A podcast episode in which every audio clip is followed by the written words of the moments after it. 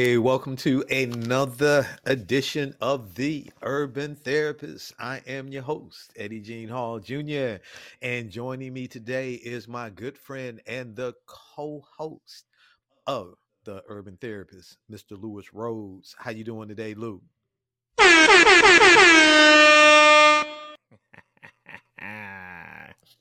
You know what, man? I'm going to have to take that thing away from you. I'm trying to be live. you, you, be, you being live. That's right. All right. Happy okay, New wait, Year once wanna, again, everybody. Let's, let's try that a little differently. How about this? Bring me back in, but bring me back in in a very dignified way, and then I'll I'll give you a different give, give, I'll give you a different vibe. All right. Okay. Okay. Here we go. Ready? Okay.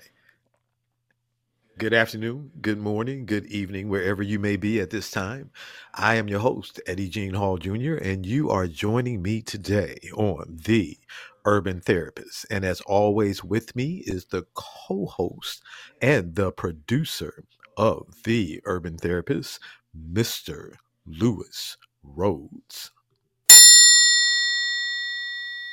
Is that how you want it? That's how you want to roll. Man, you know what?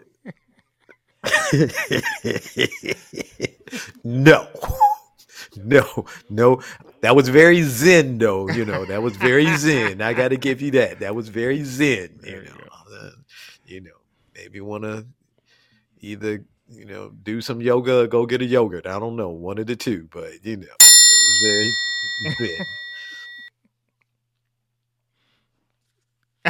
very zen. Today's topic.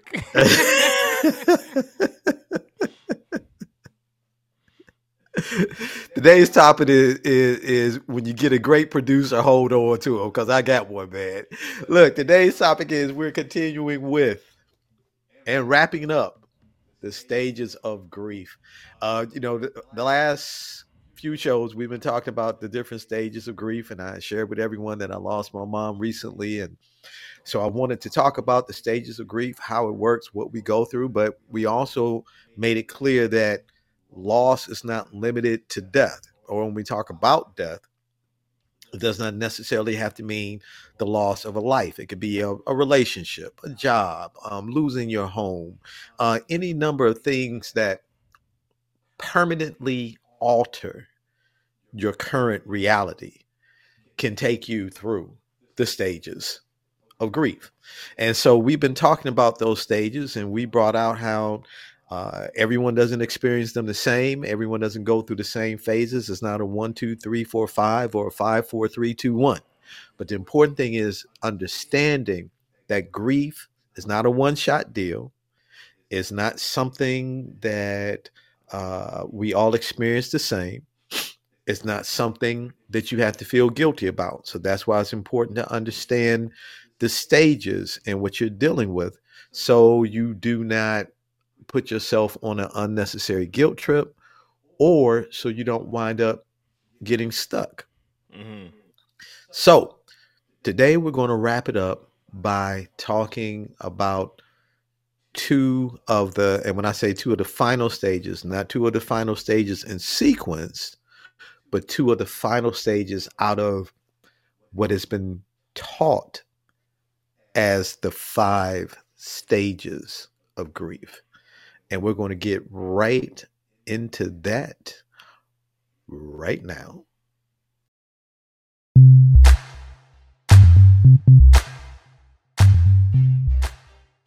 Um, we're going to be adjusting and tweaking how we do things, because, you know, when you're listening to us on Spotify and some of the other uh, uh, formats, you don't have the visual. And so uh, we're going to be making sure that whether you're watching or listening, you can get the full effect. So with that being said, I want to read this quotation to you. It says this: "It's important to remember that the grieving process can be complex, and it isn't the same for everyone. These steps," and we talk about these steps, we're talking about this, the stages of grief, like anger, denial, depression, bargaining, and acceptance.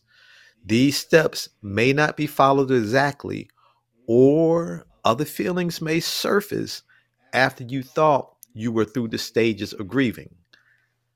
Allowing room to experience grief in your own way can help you heal after loss. Make your grieving process individual. And I'm about to say something. I might get in trouble for this, but um, I think some people try to do things in order to make other people happy, you know, and they're trying to be considerate of others while they are healing. It's hard for a drowning man to save another drowning man. You have to do what you have to do for you.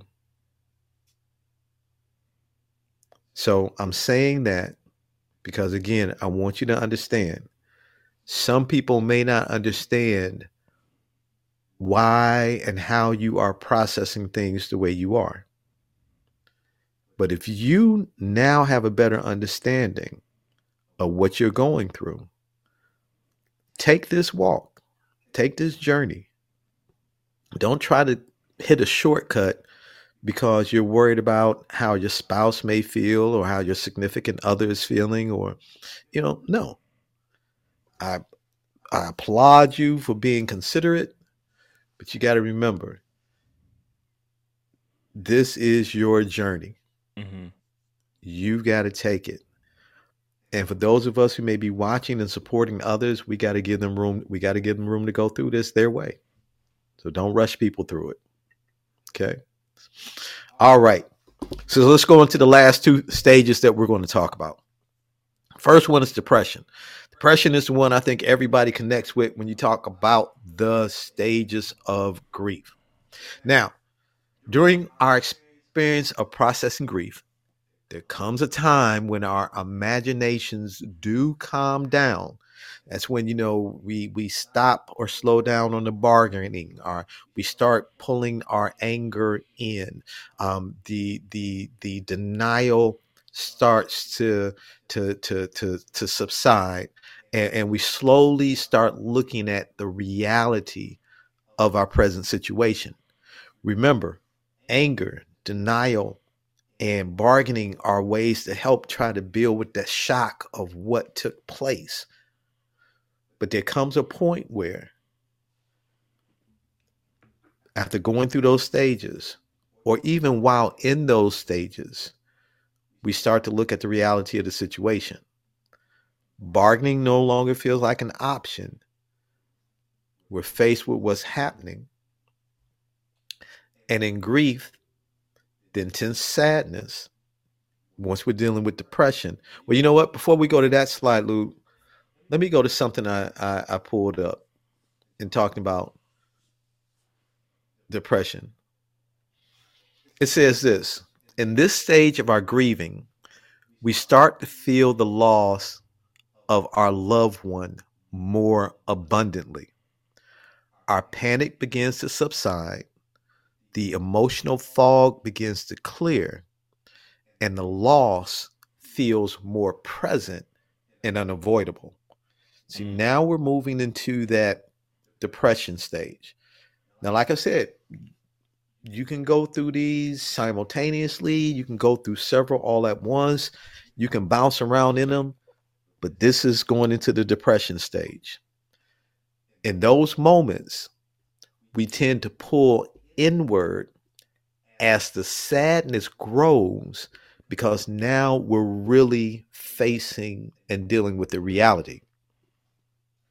We might find ourselves retreating, being less sociable, and reaching out less to others about what we're going through.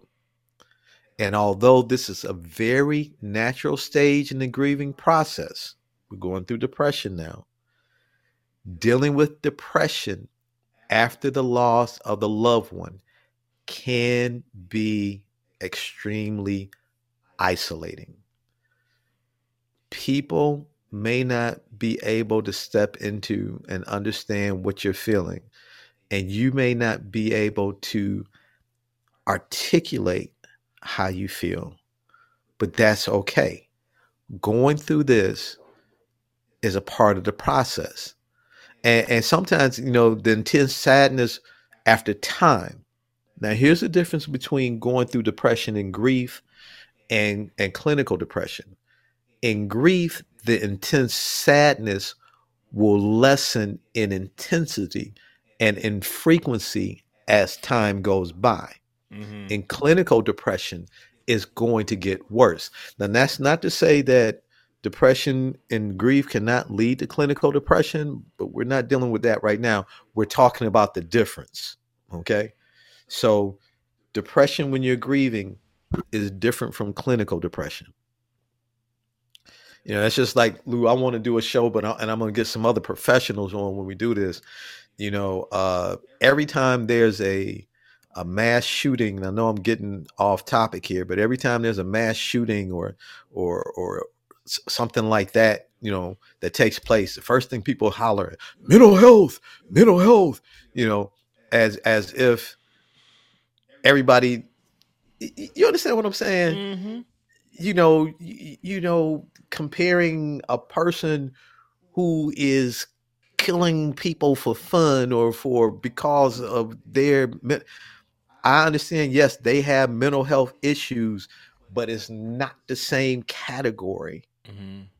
as people who are dealing with other mental health challenges. And that's, I think that's kind of one of my pet peeves is that, and so when they throw it out there like that, that's what makes people a little more hesitant about going to get help about their issues mm. because, you know, they don't want to be uh, categorized with, forgive me for saying this, nah, I'm not going to use that word, but they don't want to be categorized with somebody who is an extreme case. Mm-hmm. You know, it, it, it's it's like, I don't know if this is a good comparison. It, it, it's it, it's like comparing somebody that might smoke cigars to somebody that smokes crack. Mm-hmm. It, you know, you smoking crack, you, you smoking crack. That's a whole different ball game. Right. Okay, you smoking cigars. Yes, you are still smoking. You are still going to have health problems. You know, but you ain't going to have the same health problems you have when you smoking crack. Right. You know, and you're not going to get the same treatment. Mm-hmm. And you are not a drug addict. So, you know, we got to be careful how, how when we, we talk about that. I'm sorry, man. That that that's just a pet peeve. When I was watching the news a couple of weeks ago and I was thinking about it, I mean, just this umbrella, this umbrella mm-hmm. of, of mental health, we really got to define and, and di- differentiate, you know, the different levels of it and what it is. So, you know, everybody, so, you know, so you don't think, you know, yeah. Okay. So we so I see say that because we were talking about depression and grief and clinical depression. They're different because see, in grief, you might even experience the sadness, the sadness of depression at the same time you find temporary relief and happy memories from times before the loss. You see what I'm saying? So you you you you are able to negotiate and maneuver yourself through this. There it is, that next slide right there. In clinical depression, on the other hand, without the proper treatment, your mood would stay negative or even worsen over time. When you're dealing with depression and grief, like we read in the earlier slide, you know, thinking about those happy moments or moments with that person lifts your spirits and brings um, some temporary relief. Also, with clinical depression, it would likely affect your self-esteem, and you may rarely experience feelings of pleasure or happiness. So there's a difference. So the similarity, the sadness, the feeling down, uh, maybe not able to sleep, not able to eat, Um, you know, you may, may be tempted to self-medicate, these different things, but the difference through thinking talking, communicating with friends, you can lift your spirits, even though it's temporary. Temporary. Mm-hmm. Now, and going through the stages of grief is a roller coaster ride. Today, you may be feeling the sadness. Tomorrow, you may be feeling the uh, anger. Today, you might be feeling sadness again. And tomorrow, you may be in denial. But in this entire process, one of the things that happens is that next slide that you just pulled up, which is acceptance. Acceptance is the last, well, it's called the last stage. But again, that's if we go by the model of um, that we, we outlined, talking about denial, anger, denial, anger, bargaining. Um, um, uh, then we talked about depression, and now we're talking about acceptance. But again, you can go through these simultaneously. Now, here's acceptance. Acceptance can look like mindful behaviors, engaging in the reality as it is, coming to the acceptance that this is what has happened and I'm going to live with it. Now, here's a quotation from a Doctor Stanaway.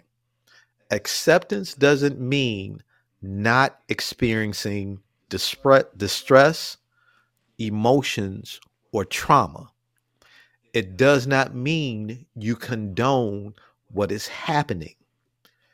Acceptance means noticing what you are fighting against, validating your desire to fight against it, and reorienting. I love this, reorienting yourself to the reality of the moment you are in. It means not getting stuck or getting unstuck from other stages. Mm. I love that.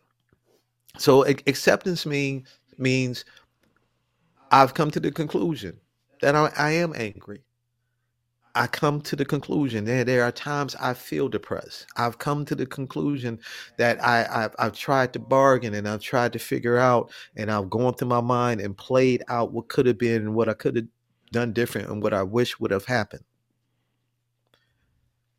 Acceptance means I, I, I've accepted the fact that I've gone through denial, and I may still be in denial by the way I feel, or when I walk into that room, or when I drive by that certain spot, that that person is not there. But acceptance means I realize and I understand that I'm going through this, and I'm going to make it through this. That's acceptance. Acceptance is not, oh, I'm putting my big boy pants on, or I'm putting my big girl pants on, and I'm not going to feel sad, and, you know, I'm, I've got complete control now. Nothing's going to bother me anymore. No, that's not acceptance. Mm-hmm. Acceptance is when you have that moment when you just want to sit there and remember and play that D V D of that precious moment on the T V, and sit there and cry and enjoy it. You can do it. Acceptance means when you're angry and you want to just go in there and clear the closet out because you're so mad, it's okay for you to do it. Mm. It means I'm here now. I realize this, and it's okay. That's acceptance. So those are the stages of grief. And, and, and with that stage, and again, with acceptance, it doesn't mean I don't feel anger anymore. I don't feel depression anymore. I don't feel, I don't bargain anymore. I don't go through denial anymore. No, acceptance just means I accept that this has happened, and this is my new life right now, and I'm going through these things. And I'm going to be honest with myself. I'm going to be honest with other people. And the most important thing, I'm going to be honest with myself. Mm-hmm. And that's acceptance. And so those, my friends, are the stages of grief. Now, of course, there's a lot more information um, online. Uh, we want to recommend that you go to grief dot com. The Hospice Foundation of America has great information, and NAMI, the National Alliance on Mental Health, great information and great articles on a variety of different topics, and especially dealing with grief. And then also, Lou, I think we have the National Suicide Prevention Hotline. We want to throw that up every time we have a show. If you're feeling overwhelmed, if you're feeling like you want to hurt yourself, or if there's a topic that we're covering and it's hitting you a certain way, please, we want you to reach out. We want you to get help. That's the National Suicide Prevention Hotline number. That's eight hundred, two seven three, eight two five five. Again, that number is eight hundred, two seven three, eight two five five. Hey, man, I want to thank everyone uh, for their prayers and uh, their support over the last few months. And um, since then, I've had um, several friends who have lost their parents and close loved ones. And so um, my my heart and my prayers are with them. You know who you are. I don't want to say it, you know, without their permission, but you know who you are. And I just want you to know that I'm praying for you. Okay. So, Lewis, that wraps up this show, man. So we've ended up, we, we've ended our series, the last series from last year. Now it's time. Where do you anticipate we're going next? Okay. Here's where I'm thinking I want to go next. Now, folks, I need you all to email us and let me know what you think. Because if not, we're going to go this way unless my producer stops me. Okay? You're threatening them? No, I'm okay. Just being honest. You know, because, you know, you got the final say. You know, you can hit that button and it'll be, eh. Okay. But here's what I've been thinking, man. I really want to do something. You, you, you, you know, as, as a therapist, I, I, I have to be. I'm very objective. I have to be very objective. Um, I, we have as professionals, we are not supposed to put our our ideas, our concepts, our ideologies. We're not supposed to put those on people. You know, the goal is to help you discover you, your best you. And so, our goal is to guide. So in guiding, I think something I like to focus on in the new year is spirituality. I, I like to talk about tying true spirituality into your life, or helping people to discover their spiritual selves. And, and, and that's important because I meet a lot of people that, you know, there there's there's something missing, mm-hmm. and and and they realize that there's something missing, and they can't put their fingers on it. And I I I just personally believe that there is a combination. There is this perfect combination, that science of of spirituality and counseling, that they go together. And I think if you can discover your your track in that, you know, and, and look at your spiritual history and and what you need, I, I think that I think that is the combination. So going into twenty twenty-three, I want us to do some exploration on that. And again, it's not to push any any specific denomination, any specific religious faith. So if you got one you want me to promote, I'm sorry, I'm not doing it. Okay. But what I want to get people to do is to start thinking. It may be the answer for you. I, you know, I, I know for me personally, I've, I've been on a new spiritual track in my life, probably, I would say almost for the last two years. Um, so I'll, I'll, I'll share with the audience Uh, next time around, something, um, a very traumatic event that took place in my life right at the heart of COVID, and um, just re had just rearranged my entire, entire life. And so, like I said, so since then, um, my life has not been the same. It's, I've had a new reality. And with that new reality has come new experiences, new challenges, new thoughts. Um, I've had to challenge my faith and my belief in God. And so, yeah. So I, I think that's one of the things I want to do, Lou, going into twenty twenty-three. And listen, folks, stay with me on it. Again, I'm not trying to get you to join a church or anything like that. I just want to get you to think. It may, we may talk about some things that may change your life. So I think that's where we're going to go, man. All right. All right. So listen, with that being said, again, we want to thank you for joining us. And remember, you can find us on, on Twitter, Facebook, Instagram, YouTube, and you can email us at I am dot the dot urban dot therapist at gmail dot com. And Lou, I'm going to give you the final say, man, because you've been kind of quiet tonight. I mean, look, you said it all. I, I'm I'm just here to be- back you up, so don't worry.